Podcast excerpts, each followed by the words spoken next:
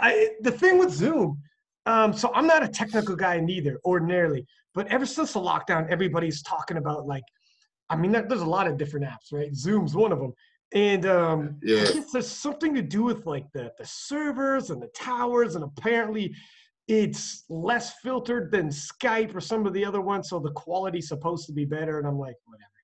If it, Yeah. I'm just trying to flow with the stream, whatever sounds better, right? Yeah, man. I mean, it's all the same to me. Just a Right. little bit to take it, take it That's- in. But That's right. So how you been? Holy, sm- it has been a hot minute since we talked. Like at least I think we might have talked 2017 even or yeah, it's been about it's It's been been about three years. yeah. And to Yeah. say to say the least, a lot of shit's changed, my friend. I don't even know where to start to catch up. Yeah, dude, it, it's been a, a long road for me. I think that 2017 was probably the last time I had a decent competition. So you haven't missed, you haven't missed much. you. We caught Yeah. you at the right time. Yeah, yeah, it's been downhill ever since. Well, let's talk about a bit of that because perhaps in terms of like competition, it might have been like that 2017 was was the last big one. But in terms of what's going on, I mean, you've lived through some shit. You got, you know, you've you've been around the block, so to speak, for sure. Yeah, definitely, man. It's been a it's been quite a road, but you know, like uh, with everything that's happened, it's kind of taken me off the path of competing and kind of shifted me into the, the position of like business owner and coach, and now starting to focus my energy more on other athletes. So Let, it's been a transition, but it's been good. let's talk about okay. So what took you off this path? For anyone listening who doesn't know, um, you've dealt with like health issues, injuries. Let's let's talk a bit about that. So what happened? You were first you were So- flying high, smashing crazy numbers. Last yeah, but I, I was, you know, like I first started competing in every competition, I'd get a little bit better. I was kind of fresh to the sport in 2015 and uh, was building up my total pretty good. And just like I, I had my best meet was in 2017. I hit a uh, a 2178 total in reps, and but during that competition was the first time I ever noticed like I had a real bad like energy deficit. It was like I, I, I was convincing myself that it was due to um, cutting water, and I was like, oh, you know, I just cut water. I'm tired. At the end of the meet, I felt really fatigued, but it was the first time I noticed any issues. And then since then, every meet I did, like the prep would go okay, and I would put up decent numbers in my in my training. Like I was still hitting PRs, my strength was getting up, but I couldn't put it together in, in a meet. And uh, um, you know, come to find out, I, I was dealing with some kidney issues and didn't really realize it. So like my tendons and my joints were getting dehydrated. I was holding water in the wrong places, and then eventually it led to um, last year, November 2019 was the last meet I, I got into, and I ended up hitting a PR squat of 804. But going into the bench, it was like the best my bench ever felt. Um, I, I took my opener at 551. It, it went up real easy. I jumped to 600, and then I tore my pec. So Mm-hmm. it was uh, it was a muscle belly tear and not a, a, a tendon tear, so no surgery needed.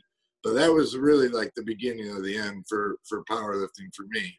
Um, after that, I was March. So I mean, maybe five or six months later. So just still dealing with it on a daily basis with my workouts.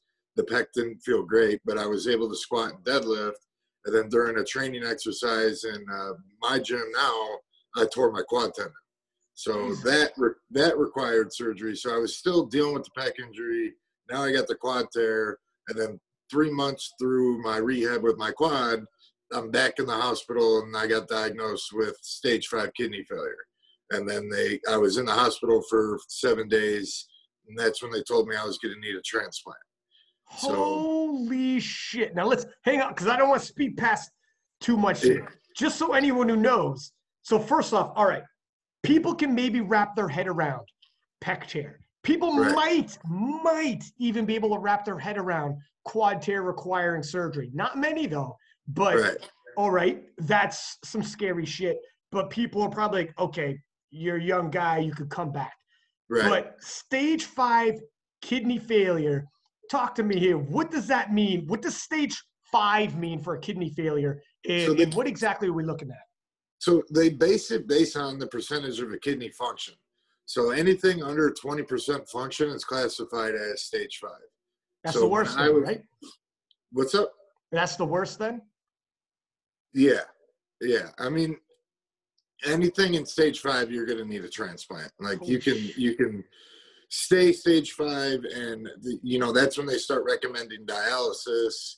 And, uh, it was, you know, like I, it was, it was news to me because I, I didn't ever knew I had any issues with it. Like looking back, there was definitely some telltale signs, but, um, what, what brought me into the hospital was my blood pressure. Like my blood pressure was shot up to like 260 over 140. And then I was in a, a minute clinic because I thought I had bronchitis. And they're like, you don't have bronchitis. Your organs are shutting down and you're starting to fill up with water. Like, so I was like Holy retaining all this water. Yeah. I was like coughing up blood and couldn't breathe. And, uh, that's when uh, they, they brought me to the hospital. They put me on uh, some kind of uh, uh, IV to bring my blood pressure down. They wouldn't take me off of it because they're like, you know, you could have a stroke or a heart attack at any time. So that that was when like the realization to me came like, all right, like lifestyle changes need to be made, and you just can't, you know, kind of puts things in perspective for you. When you're hearing this, like they're talking like, like, like, uh, how old are you, Steve? Uh, it, I'm 34. So you were far too young to be experiencing a doctor coming in here telling you kidneys are shutting down, the organs are shutting Dude, down. Dude, the, the the two days I was in the, they couldn't figure out what was wrong with me. They made me sign a last will and testament. Basically, was like, there's a possibility you might die. Dude, Yeah. how I can't. So this, so when you're hearing this, and you're in there, and they're like, and to hear a doctor, and they're like, I don't know what's happening to your body. I, but we just what we do know is you might not live. I need you to sign this document, your last Right. will and testament, at your age, and you're looking at your family. Like, what is going through your head at this point? Where and and your family and whoever's around you.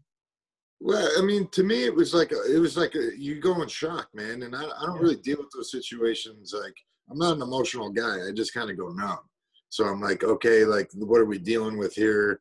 And uh, they're asking me all these questions. Like, did you have any symptoms? I'm like, dude, I was, you know, I was in the gym bench pressing three days ago, and I felt fine. Like, I the the biggest thing to me was I felt tired all the time.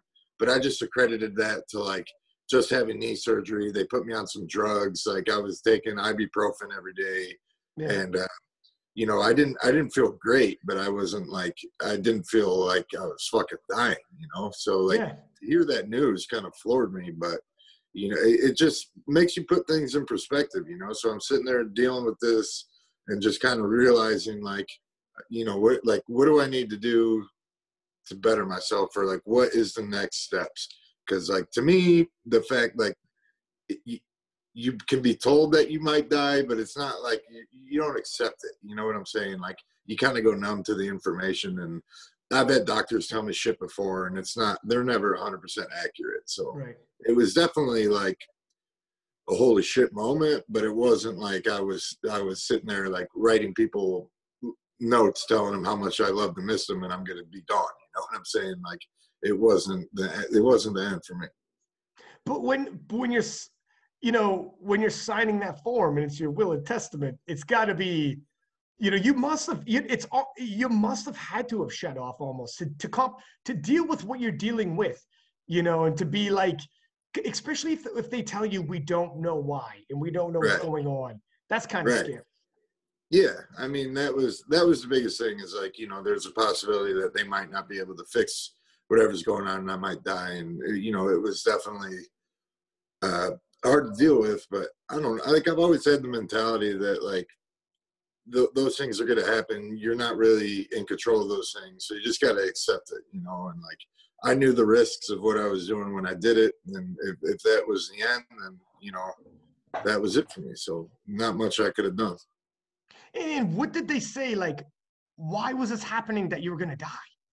Was well, was so it, the the biggest issue was the blood pressure, but then they were they couldn't figure out how to lower it, and then there was also like uh, congestive heart failure, and like my other organs were starting to shut down because like my blood viscosity got so thick, it was like trying to pump maple syrup throughout my body. And Holy one of the th- one of the things the doctor had told me was like, if you weren't an athlete your whole life, you'd already be dead. Like they they've never seen anybody with that high of blood pressure walk into an ER. Like they're like you, most people have a fucking tube coming out of their head because they're in a coma. So, um, it was it was definitely like you want one of those things that like you know you don't see coming, but you just got to adapt, man. And like for me, it was more about uh trying to figure out like a, you, you know you always ask those questions like why me? and like feel get down on yourself. But I, I you know i've been through a lot before football got taken away from me from surgeries. Like injuries are nothing new to me. So like dealing with one more thing is just it's just something that i got to go through Mm. So when you when it was happening and, and friends and family were, were asking you how you're doing, did you mention that? I didn't You- tell anybody, dude. I was in the hospital, like nobody really knew. You know, I was. Uh, my girlfriend came to see me, but like, I didn't. I didn't reach out to a lot of people and tell them because I didn't know what to tell them. You know, they were Yeah. doing all these tests on me. It wasn't until day three that they did a kidney biopsy because it was like I, I was dealing with a team of doctors, and some were convinced it was my heart, some were convinced it was my kidney, some thought it was like some other weird shit. But like some of my kidney tests were coming back and they weren't showing like kidney failure like all my uh, values were okay. Like the, the the the biggest thing was creatinine levels were super high, but they're like that's not really uncommon for someone your size that works out. Mm. So, uh, but then after the kidney biopsy, they were able to see that I had what's called FSGS, and it's like scarring of the kidneys, and it's like a autoimmune disorder. So it was something that was like you already have genetic predisposition to, and it, it was harder for them to figure out. Mm. And then so then the procedure after that was a kidney transplant. I haven't had that yet. Okay, so where are we along this line then? Is it um like you're waiting for a trans are you okay now then? Like you're you're stable and, No, and- I mean, dude, I'm still stage five, and I got to take a shit ton of medication every day. So, like, what's your definition of okay? You know? Like, Yeah. I'm, I'm alive, and like I, I'm still able to do certain things. But it, dude, it's a, it's tough, man. I deal with chronic fatigue. I deal with swelling. I deal with nausea. Like, there's a lot of side effects that I deal with on a daily basis. But um, my kidney function when I was in the hospital was down to six percent. And then after rebounding and they let me out i changed my diet around. I was like got more um, proactive with the the therapy i started supplementing with like dandelion root and astragalus. Like it brought my kidney function back up to 12 and i'm not on dialysis currently but it's like a touch and go basis like it's not if the things are going to happen it's when it's going to happen. So and when you say just- things, what do you mean by things? Oh, it's it's happen. it's a degenerative disease, man. Like my Yeah. kidneys are gonna get worse and worse no matter what I do. So I'm gonna need a transplant, and most likely, if I don't find a transplant fast enough, I'm gonna end up on dialysis.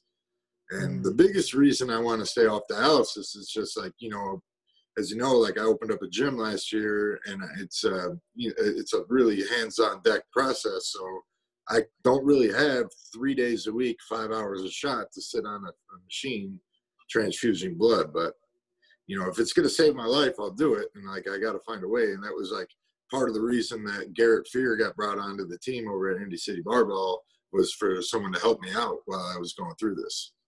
And um, so we'll talk about that in one sh- one shake because because that's a whole another trip in terms of what happened to businesses and and you know teaming up with Garrett the whole nine, right? But Right, um, right.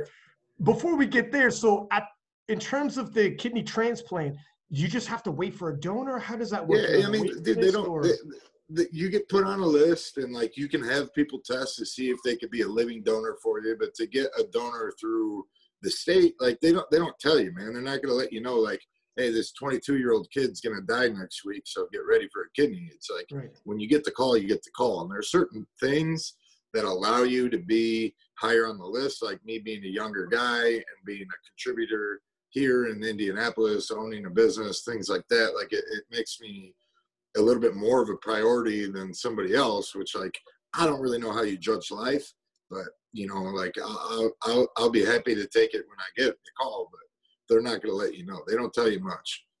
It's it's well, it's probably you know, if somebody's 82 years old and um, there could be a million reasons that can that they could pass away within the year. They're getting passed up for yourself, who's a young man and and and still like you know got another possibly 50 years to catch up right so you can kind of see where things like that might and relatively speaking with everything else you'd be healthy so yeah. we replace this he's on his feet whereas yeah. um, someone else might have five other issues where it's like we replace that you could still go within the yeah. year. So if we got to pick. a lot of a lot of that too though man you got to be a good match. So they do like a whole antigen testing and seeing your blood type. So it's like the, the luck of the draw too like who's going to be a best match. So it's did, not yeah did, did you hear the story of um and maybe you'll be more researching now uh, but like ct fletcher and he had a heart transplant and yeah. um and ct he was on joe rogan he's talking about ct fletcher actually has the heart of a woman. Right. His heart is is a woman's heart.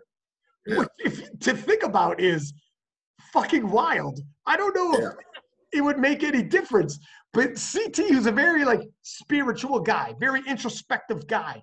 You right. know, this he looks in inwards like that. He's if you were just the type who's uh, you know, it's just science, whatever, flesh is flesh, couldn't give a shit less whose it was before or whatever, then it doesn't it doesn't do nothing for you. But if you're the type of guy or girl who like, you know, believes and, and, and is very introspective, if you get a, a, woman's heart, he walks around like he talks to this woman. He said, "This this lady died. I have her. I fucking have her heart. Of all things, of all things that we, of all organs, like a kidney, not so much. Where you think like, oh, that guy's got great kidneys when you talk about him. Like, no, the guy's the guy's got a big heart. Nobody told, right? But um, yeah, it makes you. Do you want to know the person's story if you get a kidney, or are you like, I don't even want to know? Yeah, I mean, I think like I got some relatives that are trying to donate, and I think like you know I would feel more comfortable doing something like that than. But yeah, definitely, man. Like this thing, it's no small task, you know. And like yeah. you're talking about a life saving operation. Like I am, I am chronically sick. I am not going to get better without this. So like to have that opportunity to like, you know, living the last year the way I have, and just it's been so humbling you know, like dealing yeah. with these issues and to be given a second opportunity. Absolutely. I would love to know that person's story. Would you, because you can give a kidney and still live, which is obviously way different than a heart. Um, right. I remember as a UFC fighter, um, and his his daughter was was ill, and he gave his kidney, came back, right. and still fought in the UFC, made the top ten. Alexander Houston, I don't know if you know him. He fought Kimbo yeah, yeah. He was I, he was a top ten guy for a bit. Yeah. And um, yeah, he was fighting with one kidney right up the top of, of, sports, right? So in terms of like what can happen once the procedure's done and and what you could do with a good kidney, but it is look at 10 years from now, you might be looking back and this could be just a humbling moment, a life-changing moment, like you said. But right. it, would you be like now because of this? You know, is life a little different now? When you like the little things where you're like, I don't give a certain things that would bother you or certain people and you're like why do i give a shit about that? That is not important right? I, think just like you know like losing some people close to me throughout my life and like being through other obstacles like adversity is no new thing for me. So i think i've already had that perspective. Like going through this is just like it, it just yeah, it's it's been humbling and it's like a realization of like the little shit doesn't matter. But uh, you know that that mindset was already there. It just kind of like cements it even more. Mm. And I I think the timing of this one with like opening up the gym and allowing me to look at other athletes just makes me realize you know like it, it's bigger than yourself and like it's not you know powerlifting can be a selfish sport at times so like realizing that you got a whole community behind you and that there's other people that are dependent on you and like really really relying on your information like it makes it made me uh, feel better about the next chapter if that makes sense and not as like you know you get fo- so focused of like i need to break these records i have goals i need to accomplish so much as a lifter and then it kind of allows you to live outside yourself and look at like all right you know like you're not going to be a great power lifter forever you know mm-hmm. like ed coan one of the best all time. And like he's got a whole life after he's done competing. And it's the same thing. Like you're not going to be a top ranked athlete your whole life. So what is that going to look like when you're done? I don't think anybody is really willing to be like, you know, eh, I mean, ideally we all go out on top, right? Like you, you, you own a few world records and you can walk away from that and feel like you're accomplished. But I don't think anybody's really ever ready to be done. I don't no. think Michael Jordan was ever really ready to retire. Like, you know, Ray Lewis winning a Super Bowl, having an outstanding career, like he still misses playing football. So it's like you, you're always going to have that little part of you, but now, like seeing everything that I've seen in the last year and watching these other guys grow, like makes me feel a lot better going into it. I think you're you're 100% right. It's like a it's like an appetite. You think you're going to satiate like oh, I'll feel full yeah. after I break this record. Oh, I'll be yeah. in a different place. And what you realize is the next day you wake up and then the next day and then the next day and then it becomes like, what now? Uh, life well, isn't over. Yeah. And like, I think for me learning, like I was so goal oriented, you know, like I was so like, I got to bench 600 pounds. I got to squat 800 pounds. And I would be so focused on those goals that it would, you know, you forget to, to enjoy the journey and that's really what it is like you got to enjoy the experience getting there because that's that's your life you know like hitting that goal you're going to set another goal. And even now you know like i might not be able to do the same things i used to be able to do but i'm still going to have goals and i'm still going to be able to you know like i, I want to come back and do one more meet after i get my transplant. And i want to do certain things but like i'm learning now like to enjoy the process and not just shut everything down and focus on that goal. It, it's uh when you get okay, goal orientation is good, but when you get too goal orientated, before that day, when you hit the 500 or sorry, 600 bench or whatever it is, whoever's listening, whatever the goal is, right? Everything leading up to that one day, that's life. Not right. the, the one day is great.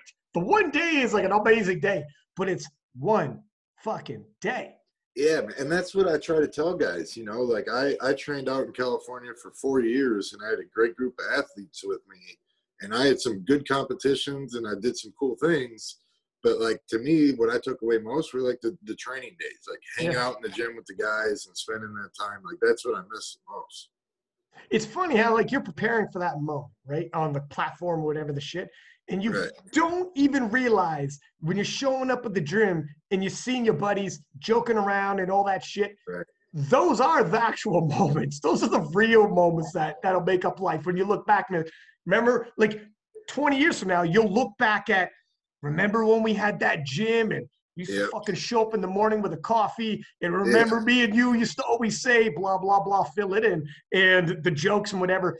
And you'll remember like your 20s your 30s whatever the shit and you're like that was actually life. You'll remember yep. periods of your life. The one day you're like yeah that was a cool day but it was a fucking day. The older you get you realize that. Yeah it, exactly. it, and like, you're you're also right. You never get you you you will never be ready to close the door on one of the like when I'm done when I hit this record I'll be able to close the door. No, you won't. You'll be nope. able to close the door when you have something else to transfer. Right. Like athletes who retire. Uh, I'm a big UFC boxing guy. A lot of these guys are now doing podcasts, commentating, whatever. Those guys who transition into something else transition well. Those guys who never had something else afterward, are you're not ready. It doesn't matter. Chuck Liddell got knocked out like five, six times in a row. He's coming back as a damn near 50 year old man to get knocked out again. He doesn't have something else. Whereas, yeah. like you said, you you were like, this isn't going to last forever. Even if I stayed healthy and this never happened to me, it still wouldn't have lasted forever. Nothing. Exactly. I need to transition. It has to be more than these little singular goals. Right. Yeah, and that's always been the focus, man. It's like you know I knew that well, one like power powerlifting is an amazing sport, and I love the community around it. But like, you're not going to get rich being a powerlifter. So like, yeah. I was trying to make a career in fitness. Like, I used powerlifting to elevate my my name in order to build something that was more sustainable being a gym. So it's like you know, you know, it was never it was never an end goal to be a, a, a world renowned powerlifter. The end goal was to do build a community around me. So uh, it's definitely allowed me to do that. And, you know, I'm grateful for all the opportunities I've gotten from that. But to me, it, has been um, more about that transition than anything else. And do you remember, was it, was it your video that someone had like I can't remember if it was you or for someone else. Is going back a few years. Though. This is probably around 2017, 2018, where there's some smoking hot chick working out, and everybody's kind of like checking her out when she's working out in the gym, and then they go, "Oh, Steve Gentili's about to lift," and they don't. Was that you? That and, wasn't, and, that, that wasn't the dude's leading. But someone made the video of you. Yeah, it was a group of guys. It was called After Hours. They were like this comedy group, and they asked me. They were filming at Barbell Brigade, and they asked me. They had an idea for a video. I actually did a couple with them, but yeah, that was that was one of the more funny ones for sure. Yeah. it's the truth of it, you know. You got this girl, 100%. Everyone's checking out, and then you see some big ass dude benching 500 pounds for reps, and everybody yeah. just goes crazy. Like, oh hell yeah, dude! It's it's um yeah, you don't get into it for the girls for sure because if you check a look, take a look at who follows you, it's ninety percent men. Always, it's yeah. overwhelming dudes. And dudes, one hundred percent. You go to the gym, they're gonna be the hottest girl doing whatever the shit. Ray Williams, you know, what whoever walks in there and starts squatting, she's gone. She's in the background. Could not give a fuck what she's yeah. doing anymore. Yeah, exactly. A, it was, you know, like when I was younger, I was a skinnier guy. Like some might say good looking. So like when I would go out, I would get certain attention from women. But like as my career went longer, it went from like girls coming up to me in bars with nothing but dudes. Like, what are you doing, bro? well, it's it's here's a it's it's funny how dudes operate when you're in the room. If everybody's like uh, quote unquote normal size, whatever. But if you lift at all, and you're at a room with mutual friends, New guy walks in the room and he's fucking jacked. Yeah. You were checking him out like, who's this guy? who's, what's up with this dude? You're gonna talk to him. You know, if you also live, you know, and he knows you guys are gonna talk at some point, and you guys are gonna talk about numbers. It's inevitable, it's inevitable man. It just gonna, is what it is. You just start exchanging looks, and then you give that little nod, like, "All right, here it comes." I see you. I see you. Yeah. We'll exchange programs real quick. Are you a yes. powerlifter? Are you a bodybuilder? exactly. So when you decided um, Indy City Barbell, what year was it that you decided that you were going to open it up? Um, I think 2017 was I made the decision. Like I was living out in LA, and I had been there for 11 years and had a great career outside of powerlifting, um, personal training, and uh, I owned a studio, uh, hybrid fitness out in Pasadena where it was primarily one-on-one personal training but i had this idea to like do the open membership and i wanted to do a club and fell in love with the barbell scene out in california. You know barbell brigade really brought a lot of opportunities for me and i love that environment there. So I, I, wanted to move back to the midwest just because this is where i grew up but um, my original plan was to go to chicago but illinois is not a great state economically to develop a business. So coming to Indianapolis just made a lot more sense, being as it's only a two hour drive from Chicago. So that's really when I made the decision, but I didn't actually even get to open up the club until November 2018. So it was about a full year of like planning, looking out locations, and development of the actual space before I was able to open. And it's well, first off, how different a lifestyle is it the California lifestyle to the Midwest in terms of. It's huge, but like today's day and age, man, it's not like you need to live somewhere in order to be a part of it. You know, like part like for me, there's like powerlifting was huge on the West Coast, and like you had uh, a lot of opportunities just based on like the fitness and entertainment industry being based out of there. But like like right now, man, you're able to Skype and connect and Zoom and like do these interviews anywhere. So I really felt like I wanted to bring something that wasn't really ready available in a space to a place that I thought could do really well. And like one of the reasons I came to Indianapolis was I was here on vacation and I was wearing like a slingshot shirt. And I was working out at a YMCA and some people had seen a couple of YouTubes I did and like came up to me and talked to me and they're just like, dude, there's nothing like this here downtown. I really would love it if we had a club like that. And I started looking at the economics of it. I'm like, man, even if I made – a lateral move with my income from LA doing what I'm doing, like uh, I, the money here goes four times as far. Right. And not only that, but the city itself is way more accessible, right? Like I lived in uh, LA for 11, 12 years, and I maybe went to two or three Laker games because how hard it was to get downtown and to deal with that bullshit. So like here, you got season tickets to the Pacers. I can walk there every night. Like, it's not hard. Like living living in the city is so easy. What's funny to me though is like now developing that that image of like being the the destination gym for powerlifting. We're getting a lot of great lifters that are commuting outside of Indianapolis to get here, and they're like, "Man, I don't know how you live downtown and dealing with all that traffic." I'm like, "Dude, there's no traffic here." Like growing up in Chicago and being in LA, like this is not a big deal. Like you can't deal with this, don't move anywhere else, man, because this is not bad. It's you know, it's funny how. So do you, do you listen to Joe Rogan podcast by chance? I have, yeah. I'm not. Okay. I'm not an avid listener, but so they so Joe Rogan has a crew of guys as well that he always has on his podcast, but they also have their own podcast, and um, they always perform like their home comedy spot is a comedy the comedy store and um, yeah. they're always there in in uh, i think it's la and it's in um, hollywood yeah, or hollywood okay so they're yeah. always have you ever been there by chance? Yeah. Oh no shit. how is it?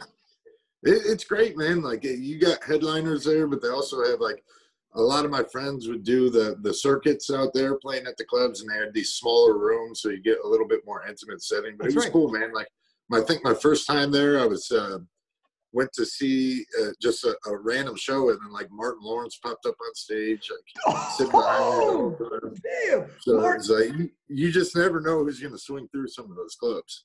The, the, uh, the, comedy, yeah, they they talk about it on the podcast. Like you got like Joe Rogan is like the Ed Sullivan, Johnny Carson, Jay Leno, fucking assert the name of our time. Like right. um, late night talk shows are essentially dead. If you look at the ratings comparatively to what they were, fractions. Whereas Joe Rogan is now, and podcasts have filled that role.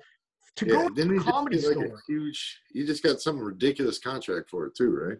They he signed for Spotify, so it's Spotify exclusive, and they're going video as well on Spotify, I guess. Um, so Spotify exclusive, and initially they didn't know numbers. Nobody knew numbers, so somebody printed saying a hundred million dollar deal, totally yeah. pulling the number out of nowhere. Yeah. People close to Joe Rogan actually said that's extremely conservative. Jesus Christ. So yeah. you 100 million is conservative. Yeah. Like holy shit. We're talking um, on the camera. It's it's absolutely insane. Yeah, the numbers he pulls in. But uh, so all these guys, they all show up at the comedy store. And It's just like you're saying, we're like, you got people like Bobby Lee, Brendan Schaub, Joe Rogan, but you'll have like um, Chris D'Elia, Bryan Callen, or fucking Dave Chappelle. It could be anybody can just right. show up at the comedy store. And there was a section of time before podcasts and social media were big that the comedy store went through a quote unquote drought. And not a lot of people were going there. And then, and Joe Rogan wasn't there, etc. So Joe Rogan started his podcast, and along the lines, he started going back to the comedy store. They had a beef. He wasn't going there for a while, but they smoothed it over. So Joe Rogan started performing at the comedy store, and then all of his buddies with podcasts started going back to the comedy store. And on social media, their social media blew up. And they talk about the times they have at the comedy store, performing at the comedy store. I'm from Canada, my friend. I ain't never been there before in my fucking life, but I mm-hmm. picture what it looks like. And I they're like, that's the mecca of comedy. If I ever am in town, I have to stop at the comedy store. It becomes that in my mind. You'd probably be disappointed. It's it's not a clean place. Dog, it always is like that, though, right? Yeah. It's like yeah, uh, I, like Gold's Gym in Venice. You know, everybody talks about that as being like the mecca of bodybuilding and like the fitness capital of the world. That gym is a fucking dump. Is it's, it really? Dude, it's got it's got the weirdest people. They don't clean shit. Like it's it's a fucking dump. Yeah, but their immune systems from all that little bits of germs probably never get corona. They're like fucking superhuman immune systems now. They've been vaccinated yeah. by the equipment several times over over decades. Um, yeah, you, you, work out there long enough, I'm sure you get the cure for AIDS. that's right. Their immune system ain't budget. That's that's honestly like when Arnold Schwarzenegger was in Europe still, and he's reading the magazine, all these muscle magazines. Joe Weider would have like a, a photo shoot with a guy, and they would be like, "Our labs are testing, you know, our products and testing this guy, and he's got the strongest legs." they didn't have labs testing this guy or whatever. But right. you're around the world and you're an impressionable dude in like the 60s in Europe reading this, you're like, holy fuck, if I ever get over to the US, I have to go visit this place. And yet Right. all these ideas showed up and realized like it was just a fucking photo shoot. It's like this is all baloney. Like it, it was just a gym. Like Yeah. it was, it was. He's like, what the shit? And then he started working for the magazine, and they do these articles with him in it, and he's like, oh, okay. Now, now I see the way it actually works. That's that's majority of LA and Hollywood, man. Like Is it over- really? Yeah, a lot of it. You know, it's not a clean city, but I mean, I, it, it's a great city to live in, and it definitely presents a lot of opportunities. But I feel like a lot of that stuff was overhyped. You know, it wasn't. Uh, you get like you said, you get this idea what you what it would be like. Like Holly, Hollywood, you think is going to be like this glamorous place, and then you get there and it's just a bunch of fucking bums on the street and people panhandling for money, trying to take advantage of tourists. Like it's it's Yeah. not clean. It's a dirty strip. Like it's not exactly what you think it's going to be. And what's the lifestyle like? Like just the lifestyle, how people are, businesses, and, and the pace of it compared to like the Midwest. It's it's totally different. Like you, you really can't compare the two. Like here, you got a lot of guys that work nine to five. They're blue collar people, but they're just trying to make a living for themselves. I think, you know, you you do have that community out in LA that's trying to be famous and like being an actor. And then you know, like a lot of my friends here will say, like, I don't want to live in LA. It's like those people are too pretentious. And I'm like, well, have you ever been there? Like, yeah, there's definitely that crowd, but there's normal people there too. And like, there's a real backbone of LA. And like, I've met some of the, you know, close friends of mine that will be friends for life out there, and they live there their whole life. So it's like you kind of find what you're looking for. You know what I mean? Mm. Like, you could find that same pretentious crowd here in Indiana. Like, if that's really what you're trying to do, you, you'll be able to find those people anywhere. I mean, you could you could put all of Canada's population in that pretty much equals California alone. Yeah, I mean, dude, it's such a mixed pot. I will, I will say though, like the diversity there is amazing. Like the amount of people I met from all over the world that live there it was amazing, and it was a unique opportunity to to really understand other people's cultures, and it was a real learning experience for me, and I'm grateful for that time because, like, I- you know, like especially in today's day and age, and dealing with the things that the U.S. has been dealing with the last couple months, like you know, I, I was really grateful for an opportunity to get a perspective outside of like being a being a Midwestern or being a Chicago native, like and having that experience. Mm. Um, you know, and, and going back in terms of like, for instance, never seeing the comedy store, but it being blown up in my mind and like how social media can do that. Yeah, It's kind of like like you were saying with gyms though, where you might not realize it, but like when I see or everybody sees certain gyms and certain high profile people are at those gyms posting over and over and over. And um, you see the backgrounds of the gyms. You might see like some gyms might have like four or five people with big followings, and they're always Right. posting from this gym. And you see, you start recognizing the equipment. As a matter Right. of fact, it gets to the point where if one lifter posts a video from that gym, everybody fucking knows what gym they're at without them even saying. It's, Yep. it's it becomes that. That's what social media does. So Right. I I know what you mean. Where you might have people show up and they're like, if they're a power lifter or whatever, they're like, we got to go train a day at Indy City Barbell, and there it becomes that. yeah, it's. I mean, it, it's been doing that, and a lot of what we designed the gym was to be like that. You know, I, I tried to pick colors that were native to Indianapolis, and you know, my goal was to be like, we do a video here, everyone's gonna know it's my gym. and not just be like, uh, what gym are they at? Because it's black and it's red and the same shit over and over again at all these hardcore gyms. So it was definitely like a marketing strategy to try to do something unique. you got to recognize stuff like that. Like anyone who doesn't take that into account is dropping the ball. Like if you actually, like I notice, I see the same videos all the time when I'm reposting killings or whatever, and I start recognizing gyms for sure. And Yeah, um, yeah. if people don't capitalize, like what are our colors? Like a team would. What are our any every brand? As a matter of fact, you don't even have to be a sports team, but every brand, Coke, for instance, Pepsi, they have colors. They even have fonts. This is our font we use when we use our writing. So when you see Uh-huh. this font, that font doesn't have to say Coke. But if I use that font and it's red background, you're fucking thinking Coke. If we do shit like that, when people come to Indy City, they're like, we gotta go to Indy City Barbell. I gotta fucking Yeah. feel it. And when you get there, it might sound funny because you work there, you're there every day, so you're like, it's your ma- it's your life, right? But for someone who might travel through, stop off in the gym, and walk in there, they'd be like, holy shit, this is the place from those videos. dude it's it's not i don't take it for granted you know like every day i go in there i feel extremely blessed and i still get blown away like you we we've redone the gym about four times since i've been there.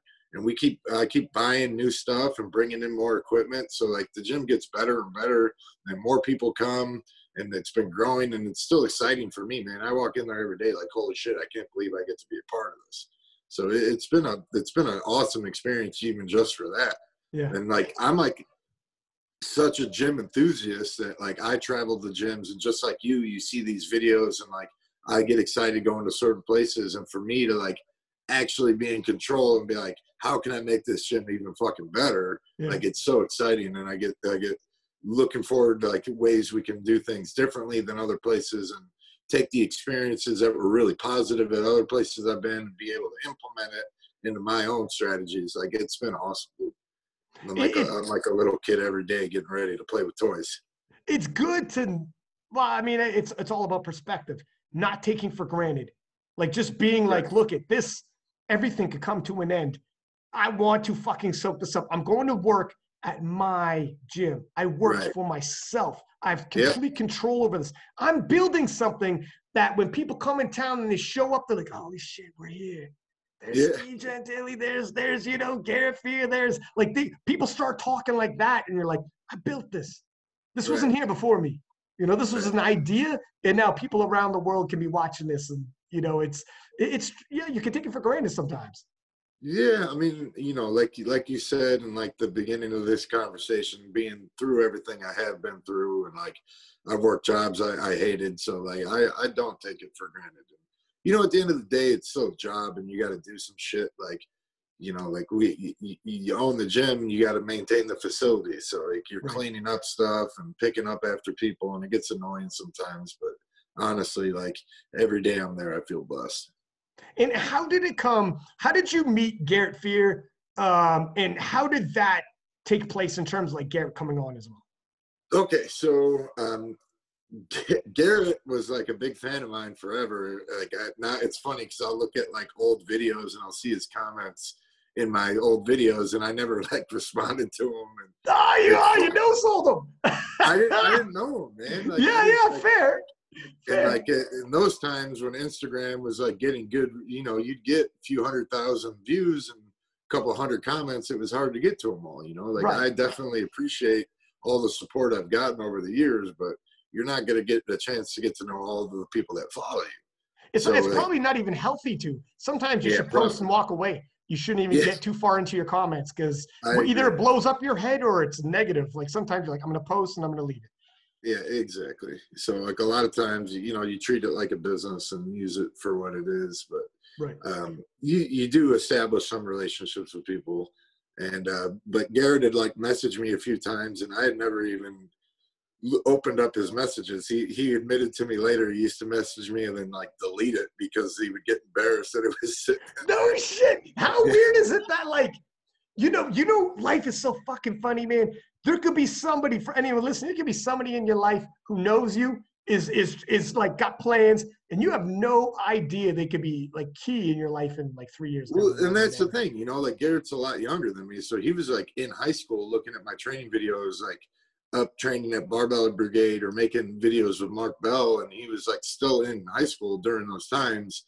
For me, I'm like, that was only five years ago. That doesn't feel too long ago. No, that's 29. Exactly. Whereas for him, five years Yeah. ago when you're young is fucking you're a teenager. Yeah, he's still in high school. So Yeah. when uh, when I came out here, um, you know, a, a couple guys that I knew uh, had pointed me in Garrett's direction. He was competing in the U.S. Open for the first time, like a you know, like his first big meet, and I watched that on television, so I got to see him uh, compete. And then when he came back, I started training with him, and that's when I started prepping for record breakers. So we established a training relationship he had a small community of lifters here. Then like I started talking to him about Indy City, and he was going to come train with me. And then when I first opened the gym, Garrett wasn't a part of it as much as a business standpoint as he was just a lifter that supported the gym. So he was really just a guy that like loved powerlifting, um, liked what I was doing, wanted to be a part of it, but it was really more about uh, him as a lifter. And then like having the knee surgery, I was gone. Garrett stepped up and like started coming into the gym because I couldn't be there. I had another guy that was helping me too, but you know, Garrett never asked for anything in return. He just like, hey man, like I, I, I love the community we have here. I love the gym. I really want to keep it, help you out because I want the gym to succeed. And then Holy I, shit, I man. rehabbed that, and then was back in the gym. But Garrett was kind of like, "Hey, if you need help with anything, let me know." And like he he was doing coaching, but wasn't making any money at the gym. You know, he was just kind of donating time here and there. And then when I went into kidney failure, I was hospitalized for seven days. He covered the whole the gym the whole time. He's like, Steve, don't worry about anything. I'm to take care of it. And uh, that's when I was like, okay, you know, like I, I, one, I can't do this alone. The gym's growing at a rate which is like more than I can manage. So I really need some some other people's help here. So like, it, and now we're getting to the point where we're bringing other people on as well. So it, it's been um, as the gym has grown, we've been able to make more opportunities. But you know, it was a way for me to reward Garrett for being a, a loyal dude and just like he loves the gym and the community so much that I was able to give him, you know, and I didn't gift him anything. Like a lot of people think that, you know, like I just gave him half of my gym, and that's not the case. Like we we've worked out an agreement where he's earning sweat equity over time and he's able to work for me and essentially gain more of the business but mm. and um, also allowing him the opportunity to do coaching and personal training there as well so he's making a little bit of money on that. But it was more it was more about the the combination of like what he was doing and just like knowing that we could make a good team together. It it shows that like when he stepped up he had no idea it would lead anywhere. He's thinking I got you. Like, you know what? Yeah. I love this gym and I don't want to see it fold. Like another gym yeah. could come, fine. I could train at another gym, but it won't be this gym. It won't be right. this atmosphere. I, this is my home. He's like, let me step in. And it just shows you how, for some people who would be like, uh, well, Garrett, you know, he gets lucky. Oh, fuck, look how lucky he got there. Anyone who'd be saying that would be like, you're not the type of person to step up with absolutely no guarantees or no promise, nothing. You just step yeah. up to step up like guaranteed. Exactly. And you know? it wasn't like it wasn't like a selfish motivation either. Like he was really generally trying to help. Like, did he flew out to California to wrap my knees for that meet? I, he didn't ask me for money. He didn't ask me to like help him out. Like he does these things because he wants to do them. You know, yeah. like same thing. Like I tore my quad. He came over, like brought me food. He was like, trying to take care of me because he generally cared. And that's like a lot. Like he gets a bad rap, I think. Just he, like Garrett's Garrett. You know, he's gonna run his mouth and he talks shit. And like yeah. some people think he's really fucking annoying for that, but like I like like he's like that all the time. Like he's not putting on a facade. That just is who he is. And like I like him because he always speaks his mind and he's always honest. Like he's not always right, and his like his opinions are way off sometimes. But like you got to appreciate the fact that he presents it that it, it's his honor it's his truth every time he says it. So right. like that that um i mean you've had him on the show you know what he says. Yeah. Yeah. He's he's got a lot of opinions and he's got and he has a hard time filtering himself. So like yeah. but to me like i appreciate the honesty and i know that he's got a good heart when he comes to from a good place. So like that was one of the reasons that that uh, that we were, me and him really bonded especially being in a position where I've dealt with a lot of fake ass people. You know, you deal with people that are like, "Hey, I'm going to do X, Y, and Z for you, dude." Like, "Oh, you're opening a gym. You know, I can do so much," or you know, I got this company. I think I could really help you out, and they never fucking follow through with anything. But this guy, like, he's there every time and doesn't ask for shit. It's it's um. Sometimes people don't realize like the I think as more time goes by, the more people you meet, the more you realize you have to take both. You can't you can't just take one side of somebody. It's all. It's all or right. nothing. And and you can't be like, oh fuck, if we could just have have Garrett filter this part so he doesn't vocalize. This is Garrett, man, though. And the same dude that might be posting or commenting or getting into some whatever beast, whatever, will be the same dude who will fly out to help you out, come to your Right. house when he knows you fucked up.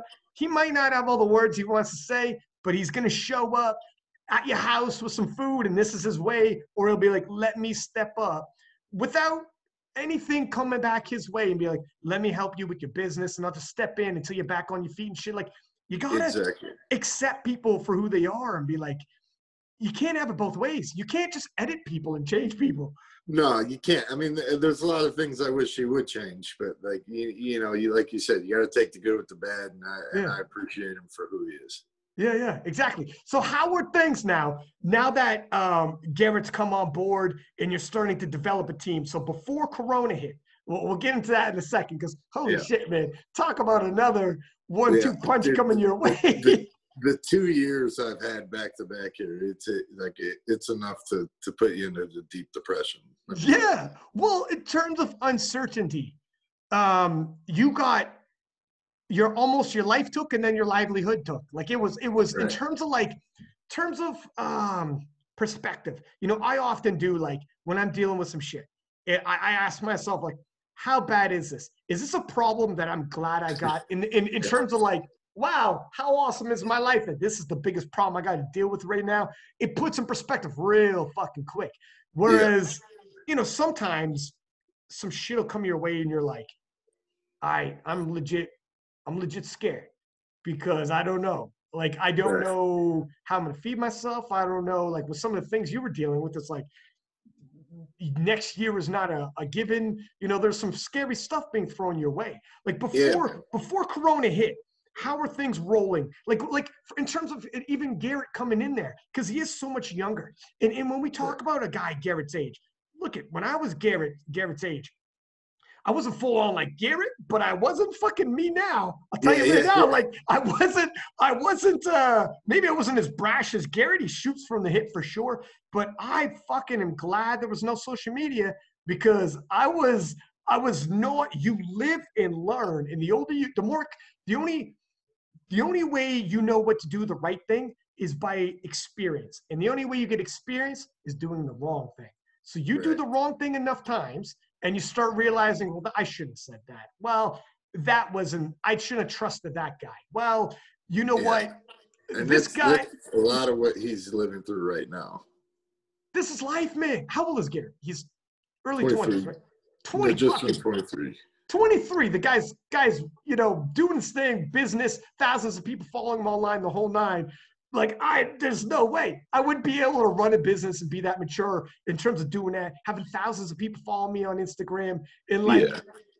yeah, man i'd be all in do you feel like uh do you at times feel age gaps when you not just with garrett but just period and be like i'm starting to be like that fucking older guy who's the wise old man right now A hundred percent. A hundred percent. Like Yeah. a lot of the group, a lot of the group that comes in is really young, and it's like you know, I, it's hard for me to relate. They just got different agendas, but um, the gym to me, like I love the community there, but it is a business, you know. And like I'm a professional dude. I've worked corporate jobs for 15 years. Like this, this isn't a game to me. And like, yeah, I have a lot of fun with it, but at the end of the day, you're running a business, and I think. Yeah. Uh, you know, Garrett kind of struggles with that and like deals with friendships more than he does professional relationships. So it, it's a little hard. And It's sometimes, uh, sometimes it's like we we, get, we bump it. Like, dude, me and Garrett bump heads a lot. You know, like we argue. We but that, that's what's good about running a business is we have different perspectives and we're able to make. You know, at the end of the day, like it, it, it comes down to what I want to do, but I definitely take what Garrett's opinions into into consideration when I'm making making opinions or uh, making decisions. And it is like when you when you have someone there and you trust them enough to know here's the the beautifulest thing about like when you got like your crew your core group around you i have buddies we all have buddies you have people in your lives that if you guys bump heads and it gets rocky somebody could just not talk to you for a little while and then they just drift away and you're like well all right well i guess that was that whereas you Right. also know you have friends that you know you know we could fucking be bump heads. It's terrible. And I know there's nothing you can say, and there's nothing I could say. We're gonna be good because we, you know there's people like that as well. You know, Yeah. and that's where when you have that's trust right there, right? Yeah, and but like you said, man, there is a big age gap, and it's not like me and Garrett hang out a lot outside of the gym. Like we have a, a working relationship, and like we respect each other enough to like, like, and and it's not like we're not friendly either. Like we definitely socialize and things like that, but we're just at different points in our lives. you know, Right. like I'm not at a point where like, you know, I don't drink and I don't party. I don't go out and do those things anymore. And like, you know, I'm I'm in a relationship. I'm not trying to get laid. So like, the, it's a different it's a different nightlife for me. Yeah, I bet it's um. You know, I got I got a crew of fellas that um like I, I got to get an X amount of steps and to keep the body weight down. So I'm going on walks on trail walks all the time. and some of these cats I walk with are like around my age. Some of them are like s- scattered throughout the 20s in their 20s. right. And um, yeah, man, we have conversations. And sometimes I'm like, listen to me. Just listen to me. I'm gonna hit you with some advice. I'm like, I'm like, I'm gonna give you some advice. I already know how the story ends. Right? You're, you're Right. telling like I've done this. Uh, Yeah. my boys have done this Some people got to learn the hard way, man, and they're never to take your opinion. for sure. Well, I probably I, I can't that. even I can't even get Garrett to take my advice on bench pressing. That's true too, right? he's gonna he's gonna do what he wants to do. So I, I have given up on that a long time ago. well, that's true too. And when I think about when I was young, I was probably that dude. But whatever. It's also our job. It's it's um it's funny how you like settle into certain roles in life. You're like, ah shit, I'm that guy now. I'm Yeah. now I'm that guy now. in People's I enjoy it though, man. I enjoy like the coaching and like uh, people coming up to me and asking for for the being the older, wiser dude in the gym. Like that that part to me is the, the good part, man. Like I got a lot of education and a lot of experience, so it, it's it's exciting to me to be able to pass that on. Yeah, and even like like that as well, eh, but also like how to carry yourself in certain situations. Like man, I'm, I got guys coming up to me with like whatever situations, man. Whether shit that happened online, and I'm like, put put a pin in it. Wait a couple days. You want to respond like that? This is how you can respond. Or if it's a girl problem, and I'm like, tell me about the situation. They tell me, and I'm like, here's what's going on. right? Like you know, you're like, ah, like you certain things you've seen a bunch of times, right? Whether your life or or friends. I mean, I try to stay out of people's personal lives, man. I uh, like you know, I go I go through enough shit myself to put myself Yes. in anyone else's shoes. So Yeah, well, probably too, right? When you're dealing with some shit you were dealing with, and someone wants to come to you with some problems. Um, I got I don't got the energy or the time. that's right. You're like, I'm operating literally at 12% right now. yeah, I don't need your fucking problems. yeah, not at all. Stress is stress is not good for me. Right.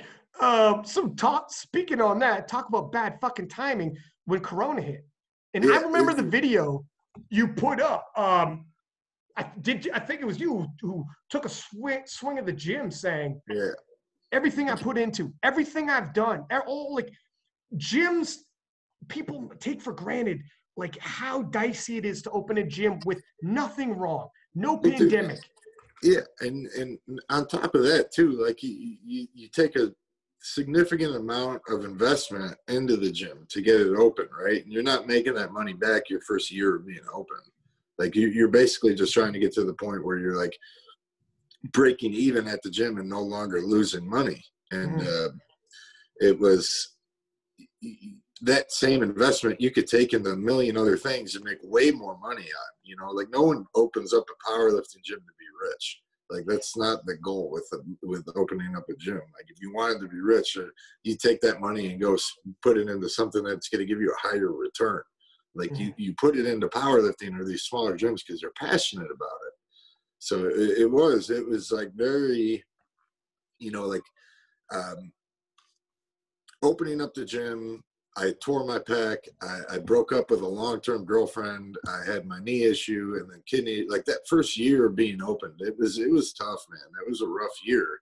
And then coming into 2020, like you know, now we had the Corona hit and then the fucking race riots here. Like it was back to back bullshit of things that were like everything that could go wrong did go wrong. Right. And the the, the corona was tough, dude, because they originally told us two weeks. So we had to shut down the gym. We were at first allowed to have personal training in there, so we're allowing members to come in in small groups. And then somebody called the fucking cops on us, and they showed up and like, "You guys are done." So we had to close down the gym completely. And then two weeks turned into three months, and uh, you know, it like I, I stopped billing for a month, and we didn't charge our members because they weren't able to access the gym. And we were kind of told that we were going to be able to apply for these grants or get some aid. And like me or Garrett both didn't qualify for unemployment because we're independent contractors. And then I wasn't able to secure any loans, and we didn't get any help from the government at all.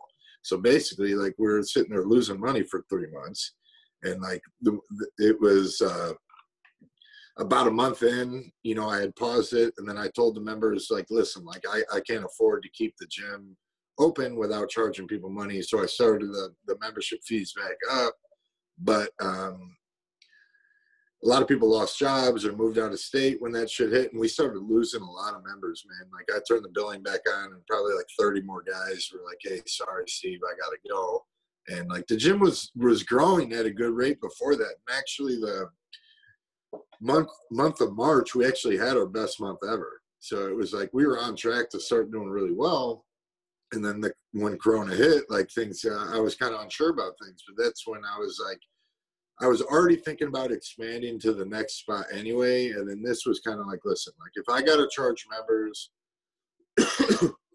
the gym's already shut down. I might as well try to like reinvest and like double up. You know, it was like it was definitely a gamble because like a lot of gyms were closing, and a lot of people people were losing their businesses. But I was like, I think I'll look back at this point as either a make or break opportunity. I'm either going to like double down and build this gym into like my dream gym and it's going to grow from here, or I'm just going to fucking lose everything. Like it's, it's 50 50. So I, I, I took the risk. Like we bought cardio equipment, we got showers. Like I did everything that people were telling me I needed. Like everything, every pushback I had from somebody being like, "Hey, I'd love to work out here." The people here are great. I love the energy you guys have. The environment's awesome, but I need cardio, but I need showers. So like I did those things. And since we were open, man, like we we've had a record setting month. Like people are coming in. I think we went up like 90 members in two weeks. Like the, the we as soon as we were able to open up, like we got all our members back and then some. So it's been it's been good, man. It's been really good a huge bounce back. It, you literally took the Babe Ruth approach, where it's yeah. like I'm not singling, I'm not doubling. No, I'm fucking home running this, or I'm striking out and landing on my face. That's how hard. Dude, I put I put everything I had into it, man. Like there's there was like you know I had a little bit of reserved money to keep the gym afloat, and like this was like all right, we're either gonna go go big or go broke. So we I, I took it all and I invested it into the gym, and that's it, man. Like you know you made a push and you, you were like, I might be calling in, in a month being like, keep the fucking kidney. I don't need it anymore. Yeah, exactly. I'm done. That might, I'm done. That might be the best. Yeah, best case scenario, I don't get the transplant. I'm dead in four years. Anyway. wow, Jesus! But like, wow, man, were, was it um, like in terms of making that move, in terms of making that call, because you didn't know when you were going to open up, even with Corona. So uh, we had an idea. did you? Like, okay but uh, like it, but even again it got pushed back two more weeks which was all right. It just like slowed our timeline. But because of the pandemic and because of everything that was going on and because people were shutting down left and right i was able to secure a better negotiation with the landlord and like say listen i want to take on more of the space. So it, like i got a better deal than i probably would have without it because i did have the financial backing to go ahead and go through with it so I think that that you know it played into my. But at the end of the day, like you don't know that your members are going to come back.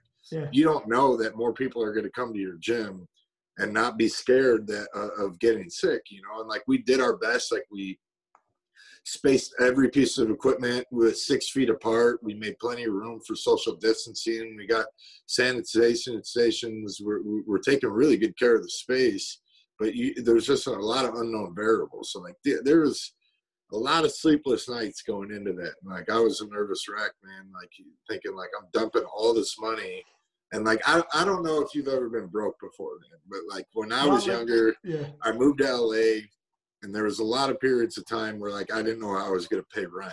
So I had like this security blanket of like I need X amount of dollars in my bank account in order to feel like secure. And like I was way below that point, man. Just like dumping money into the gym, like we need this and we need that. And like Garrett's got all these ideas and like, hey, we should go buy that. And I'm like, dude, that's great, but like, who do you think that is paying for that? Like that money Yeah. comes from somewhere. Like it, it would be amazing to have saunas in our fucking gym, but I'm not paying for that shit. Like yeah. there's certain things you can justify and, and and take a risk with an investment. Certain things you're just like, listen, we need to make sure that that we're doing what we need to do for the members that are here, and not try to do too much that for things that we don't know about. because you could easily overextend. You could easily, Oh. you know, reach too far and be like, "Fuck me, man, I spent too much." Because you don't know what's Yeah. coming around the corner. What what, what Corona taught us, you need you need a little bit of a buffer at all times if you're a business.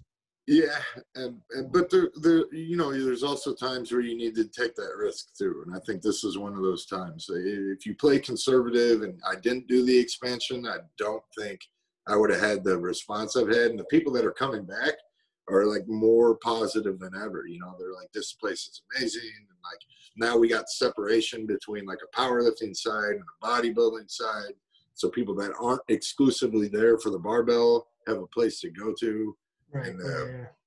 so and also with the social distancing i think it's played a big role like Um, having having enough space in order to do that when this was all happening, it's it's weird because like you you try to like everyone has different numbers. Where uh, when I listen to all these different podcasts and they're like, here's the numbers in terms of what Corona is, and then someone else is Right. like, a lot of the numbers aren't the numbers you think because yeah you have so many different elements and you can have corona and you can die but you Right. didn't die from corona but you had corona. That could be a corona death though. Marked as corona. So it it- became like what are we fucking talking about? You don't know what you should do.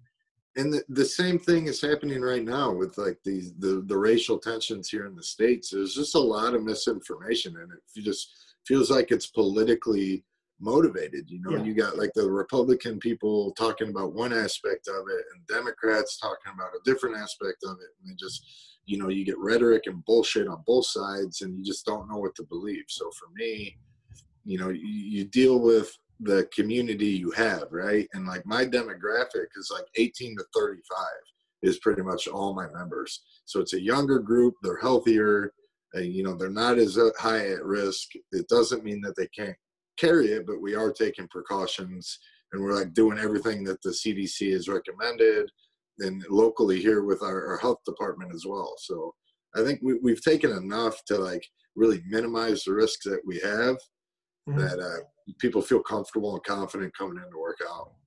Well this is it. Like all you could do is is follow the guidelines in front of you. And some people are like well they're 18 to uh, you know they're fit um, 18 to 35 whatever the demographic might predominantly be. But some people like what?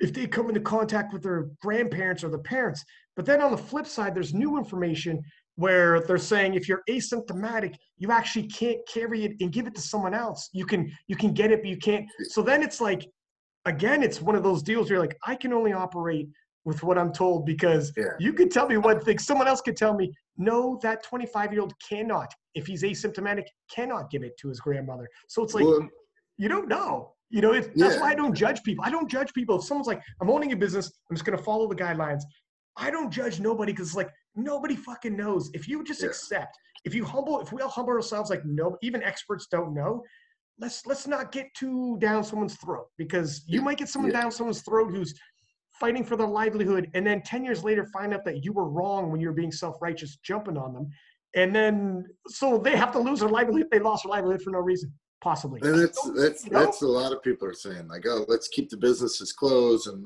this and I'm like dude like I, I I got no loans I got no unemployment I got no income coming in like we- and they're just like oh it's about people's lives and shit like that and I'm just like is it though like like it is and it Right. not like it, exactly that's my point if we knew we don't know. fact, like it, dude if, Right. if you told me sacrificing my business was going to end racism like or get a fucking solve coronavirus i'd be happy to do it if that Right. meant it was going to better the fucking world but like the, the the truth of the matter is those things aren't going to help And like, yeah, you want to minimize the risks for sure, but at the same time, like, you can't keep that. And, and honestly, dude, like, this might be unrelated to where you were going, but I feel like having the coronavirus was just a precursor to what's happening now.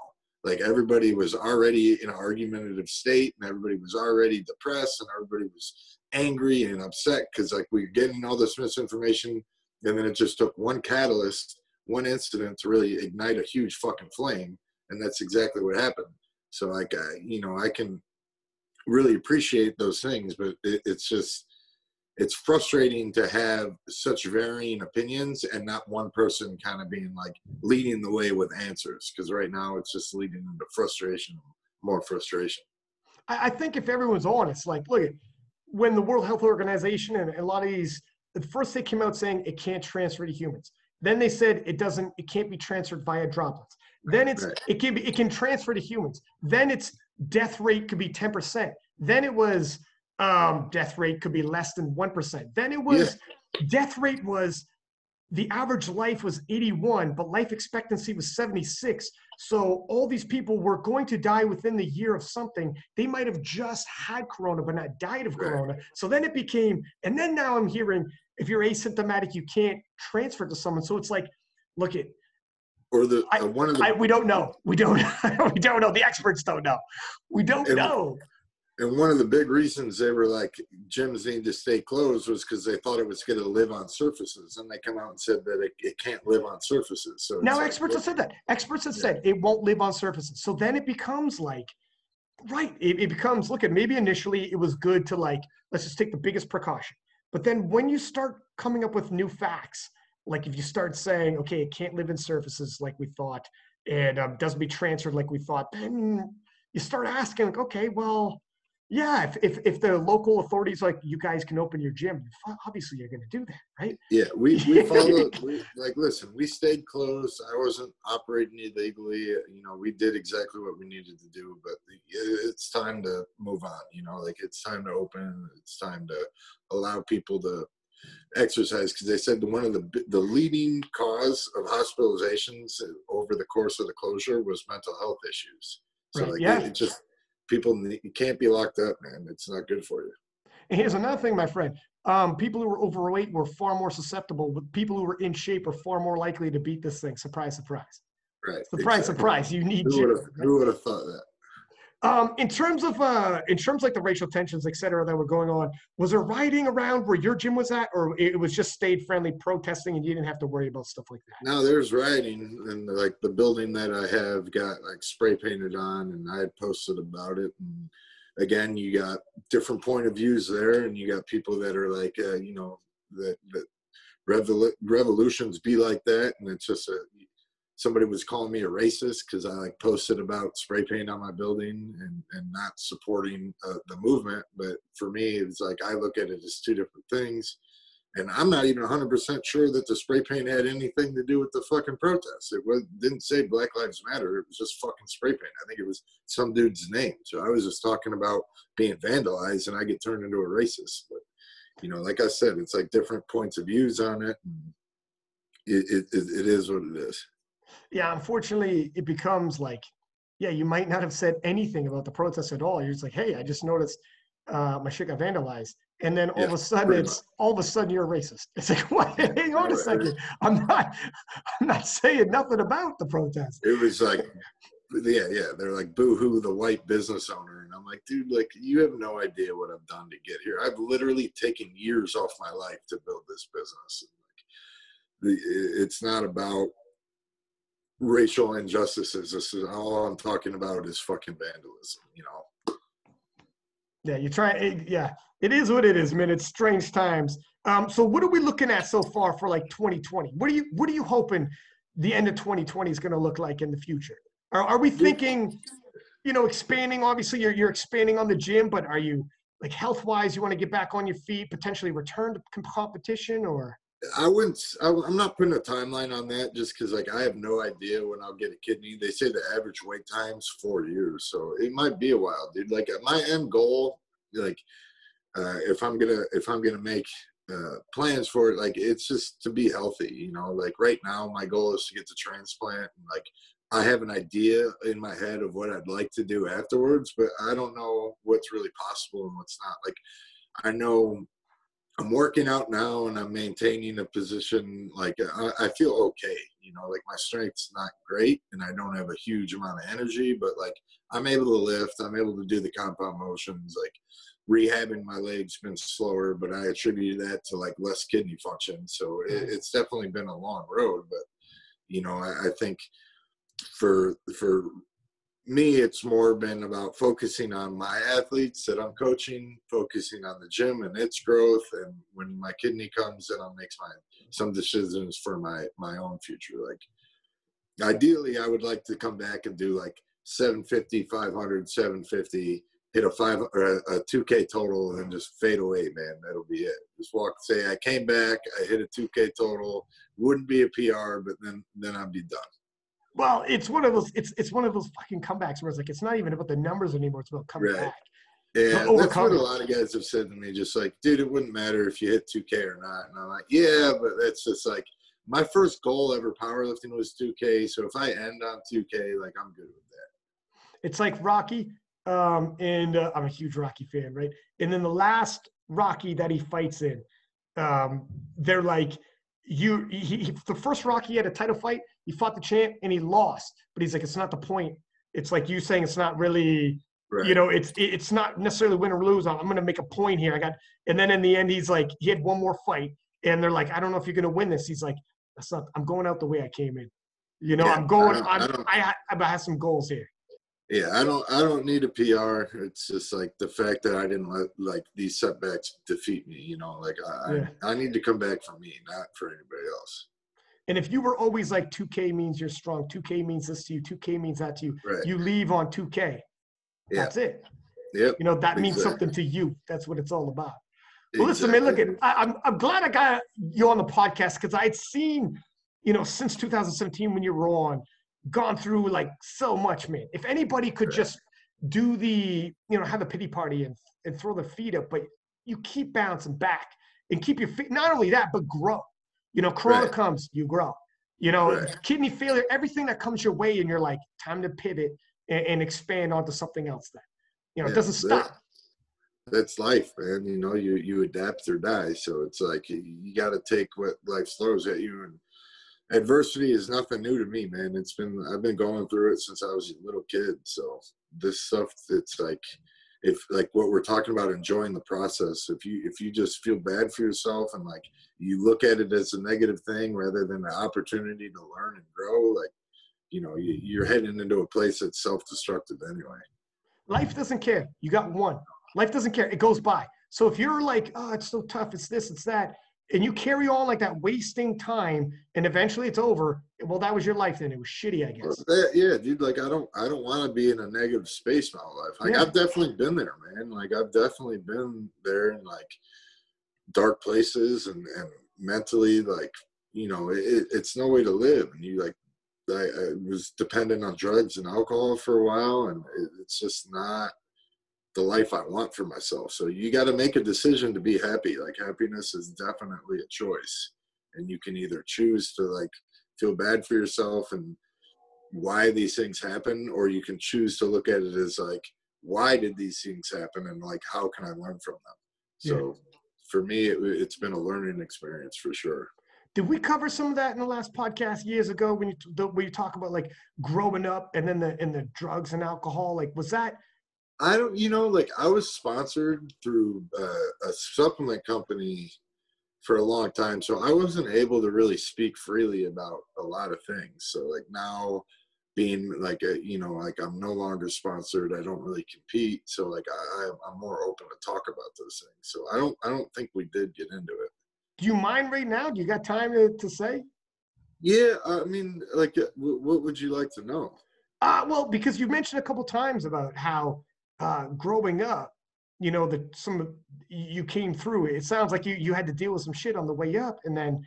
Um, you know, it, no, nothing other than my own bad choices. You know, like I, I got into drugs at an early age. I started criminal activities at an early age, and I, I paid the price for it. I was arrested 14 times in the course of two years and ended oh, up wow. going to jail. And served two years of my life. Missed out on like eighth grade and freshman year of high school because I was in juvenile detention, and then was placed into an outdoor therapeutic program. So when I graduated that, um, you know, I was still doing drugs, but I just learned how to uh, operate more on a, on a level that allowed me to stay out of trouble. So um, I found football and sports and weightlifting, and that's how like that's when I really got my uh, affinity towards the weights and like learned about progression and things like that. And that's kind of what kept me on the course of like not doing the criminal shit anymore.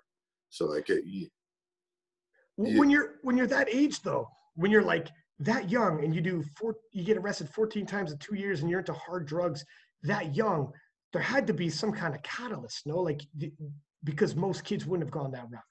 Yeah, dude. Like it's I, I, you look back and like you know I'm the youngest out of uh, six kids. Uh, you, you, I was I was picked on a lot in the neighborhood. Like we were a little bit different than the other people in the neighborhood. So like I, all my friends had older brothers, and like I would I would be hanging out at a friend's house, and one day we're cool, and then the next day like the older brother would pick on me because my family was different. How so, so were they different though? Um, like like race for one, and different religion beliefs, and uh, it's just a lot of different variables with that. You know, like we weren't the normal kids on the block. You know, it was like so there weren't many white kids in the neighborhood that you grew up with. No, there was it was mixed neighborhood, man. Like you're mm-hmm. gonna have uh, a, a lot of different ethnicities, but like the kids I hung out with were just like different, you know. Mm-hmm. So like the, that was one part of it, and the other part of it was just like it's something for me, you know. Like I always dealt with anxiety, and I never really knew about it, and then it was like an opportunity for me to like kind of prove to myself I wasn't scared all the time. So like I was able to like oh like the crazy kid that would do those crazy things, like jumping off of a roof or like taking your bike off the where or normal people would be like, I'm not gonna do that. I was like the first person to raise my hand just to prove myself. So when when dealing with a, a constant social group of people that needed you to prove yourself to like getting in the position of like we're doing drugs, you're accepted. I was I just jumped right into that. Mm. You know, like if, if drugs would make me socially acceptable to these people and then then i had like a built-in social group so. It's um yeah i mean equating it to i've seen it where nine people out of ten when they would fight mike tyson in his prime shelled up and they got beat up. One time he hopped in over the guy peter mcneeley he was in over his head and when the bell rang and they thought he was the furthest in over his head bell rang and he fucking charged at mike both hands swinging and the commentators were like, never seen this before. The one commentator is like, I think it's George Foreman. Is like, I have. That's how some people deal with fear. Yeah. You you you feel it, and you're like that. Your reaction is different than other people's. Other people are like, holy shit, that guy's crazy. Whereas when right. you feel it, you dive in, and that is your reaction to come out swinging and be like, I, am That's how I face it. It doesn't mean. I'm not afraid. As a matter of fact, I'm fucking terrified. That's why I did that. And you're like, why am I doing this? I'm reckless. It's almost reckless. You know and, as, as, a kid you don't recognize those things. Right. as a kid you don't recognize that you're doing it out of fear. You're just like you you feel the need to want to fit in. Mm-hmm. so it was like and like i said man i was like 10 years old when i started smoking weed for the first time holy like, shit. and like there's nothing about me that says moderation you know like i don't i don't do things tentatively. Like i jumped head first. So it was it was you know, the smoking weed led to experimenting with other drugs that led to doing things to support those habits and it wasn't wasn't a good path for me. So like getting in trouble was probably the best thing that ever happened to me because it allowed me to get removed from that situation and realize like, you know, like I was so so wanting to be accepted into a group that didn't want to accept me that I was able to I was doing these things and it made me realize like these people don't care about you you know? Like they're, they're you're using you for the same reason that you're using them. Dude do you do you realize your story how similar your story is to Garrett's? When he talks about when he came yeah. on the podcast that's one of the reasons that's one of the reasons we've bonded like we were able to talk about these things and like it's one of the things that brought us together was the fact that we both went through a lot of the similar stuff. And probably more so like he's he's more willing to talk about the things than i am just because like i'm just a, more of a private guy. But like we we we share a lot of things in common. Well e- even right up to not only just like as youth doing this but even to the point where he had that self actualizing moment where he was at a house party and he was doing heroin and he was like 16 went up he felt like he was OD, oding went into the washroom threw on the shower because his body was so unbelievably hot that he needed to cool down. He's like oh my god there's just nervous reaction. Passed out smashed his head on the back of the tub and um, woke up the next day. And there, the house was it's like 6 o'clock p.m and the house was full of people in the ba- in, in the main floor partying. And then he woke up the next day like noon and barf, blood, vial all over his chest.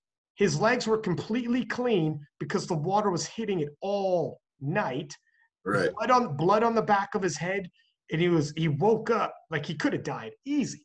He got up from there, pulled himself out of the tub, looked in the mirror, and seeing he was 6'1", 135 pounds. All of this all over his chest, blood, vial, uh, puke, just blood all over his head, concussed. And then he looked into the toilet and people were going to the washer. And he was like, exactly that moment where you said you realized these people aren't my friends.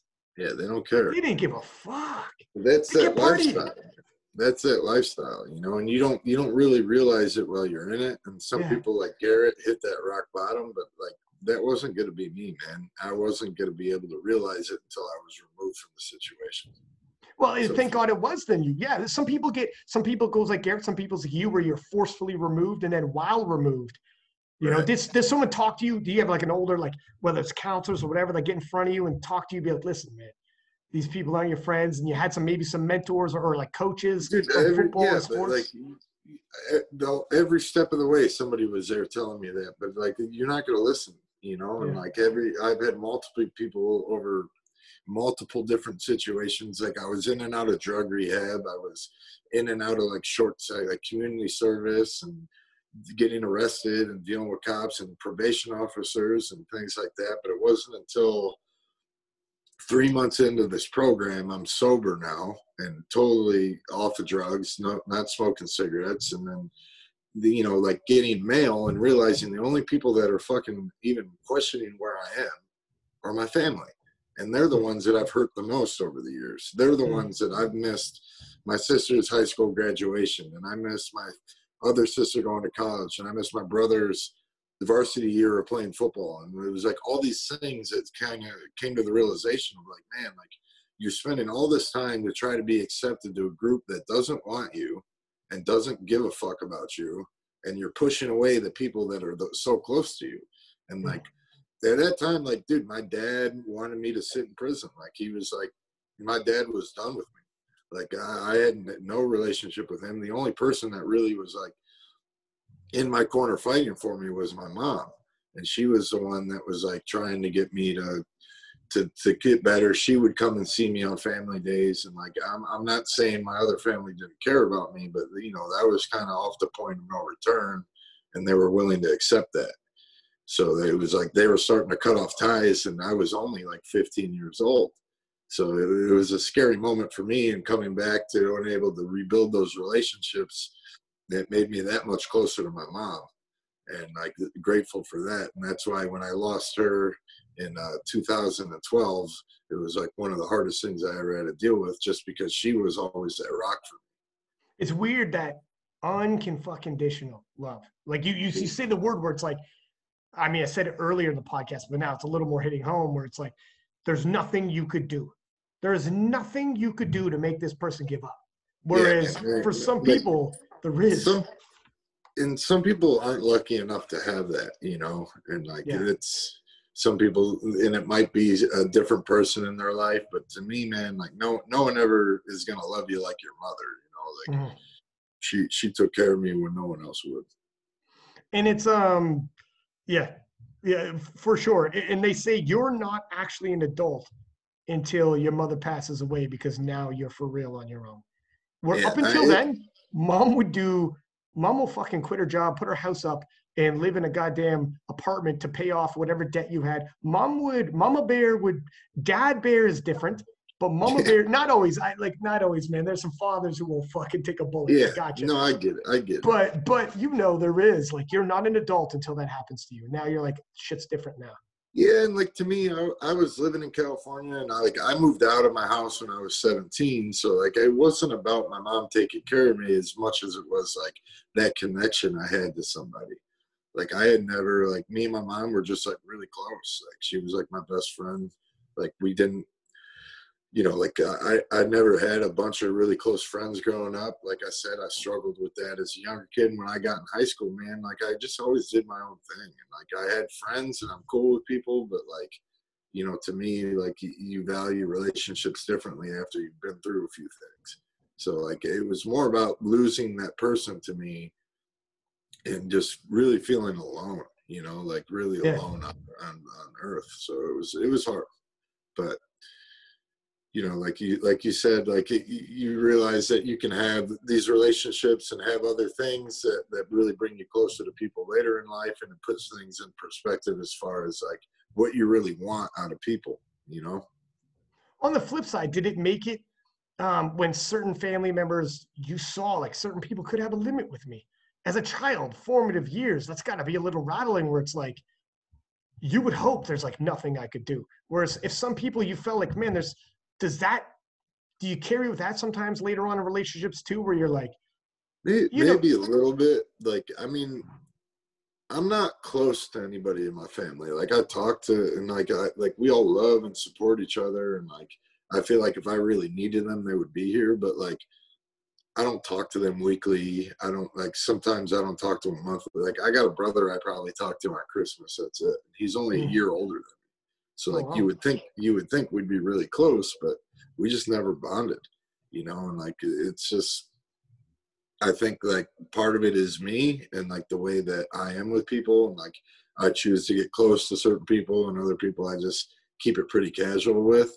But like the people I do choose to get close with, like uh, they're there for life, you know. Like I'm not that dude that's just gonna fall off. Like so, I'm just kind of choosy on who I spend time with.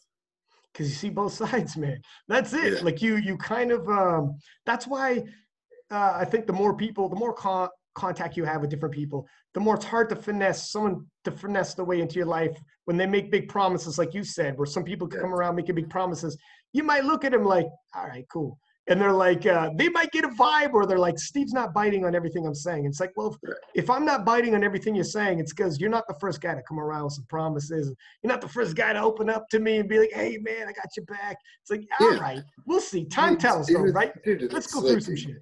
and it's not like I'm not willing to give people opportunities. It's just like you know, you've been disappointed enough times or been through enough things. Like you start to realize you don't need a lot. You know, like you Right, don't need a lot true. of people. So I mean, I think that's more what it is. I don't need a certain number of people. I just need a number of people I'm certain of. Yeah, exactly. That's a good one. Um, so Garrett, when Garrett was a teenager reaching out to you, and you didn't tell this story before, and nobody knew these stories like out in the open social media, and you didn't even know Garrett. And Garrett was a teenager, literally coming off of heroin, going through all those trials, and he just happened by fate to be looking up to you, having no Right. idea your background. Right. That's fucking mid. That is like, isn't that weird to think like of all the people he chose, he didn't choose some dude who was just middle class going through his life and knew nothing about Garrett might go through. He had no idea. The guy he chose to look up to and was like, I want to fucking reach out to this guy and maybe reach out to him in real life someday, who knows? And then start becoming a business partner. He had no idea you Yeah. everything, the backgrounds would link up like that. Well, that's one of the things we had talked about. And like to be fair, man, I don't think I was the only guy. Like I think Garrett's just like a really fucking energetic dude, and he like, you were the thing, only one. No, no, you were the only one, Steve. He promises. You're like, don't lie to me. I wasn't the only guy. yeah but i think that uh when when we did meet and like we had talked because like garrett like garrett's strongly opinionated you know and he's just like he doesn't like a lot of the guys he meets you know like we're to me like i i i take everybody at surface level but dude, I get along with everybody, man. I'm Yeah. pretty mellow, dude. Like I'm not I'm not trying to like come at you with my opinions on life or like forcefully take what I think things what you should be doing with your life. Where Garrett's very passionate about things and like can't shut up. So like he needs to express those things. So he actually rubs people the wrong way and they rub him the wrong way. So he when me and him met, he's like, You're like one of the few people I've met that I really looked up to that I actually like after talking to him for a while. I'm like, well, you know, I guess that's a good thing. But it's now funny. I'm stuck with you. That's the beginning of an amazing movie, my friend. Listen, Yeah. I, I took it up a lot of your time. I appreciate it. And I'm glad we actually had time to like double back into your story a little deeper. Yeah, Um, there, there's a lot of layers to it. I think hundred percent. now, getting more comfortable with like, you know, you're you're always careful how you present yourself, especially with social media. And I've always been a bit reserved with it, and and with reason. But like you know, I I, I think now there's certain things that I'm more willing to talk about, and, and I think it is important to get those things out there. Well, uh, like I like we just said, you don't know who's following you, looking up to you, who might be a teenage kid, and this is some shit that he needs to hear. If he's going through, you know, whatever they're going through, and they're like, they hear you talking about it, like these guys don't care about you, man. Like when you're if you're doing this for those reasons, that's not love, bro. No. Or or whatever. Some you don't realize how much some people need to hear it. And nine times out of ten, like you had already said, they they have other people in life telling them, and they're not fucking listening. But if they look up to you already, you got their ear. You hop on a podcast, and to you, it's just I'm just telling my story. I'm not trying to convince nobody else. You hop on a podcast and you talk like this. You don't. You thousands of people around the world listen to this. You don't know who's going to listen to it, even if like a couple dozen are like, "Holy shit!" Have some stuff, Yeah. some realization man. moments. It, I mean, I'm glad to get it to help whoever needs it. So There it is, man. Listen, um, I, I wish the best of you. Keep in touch.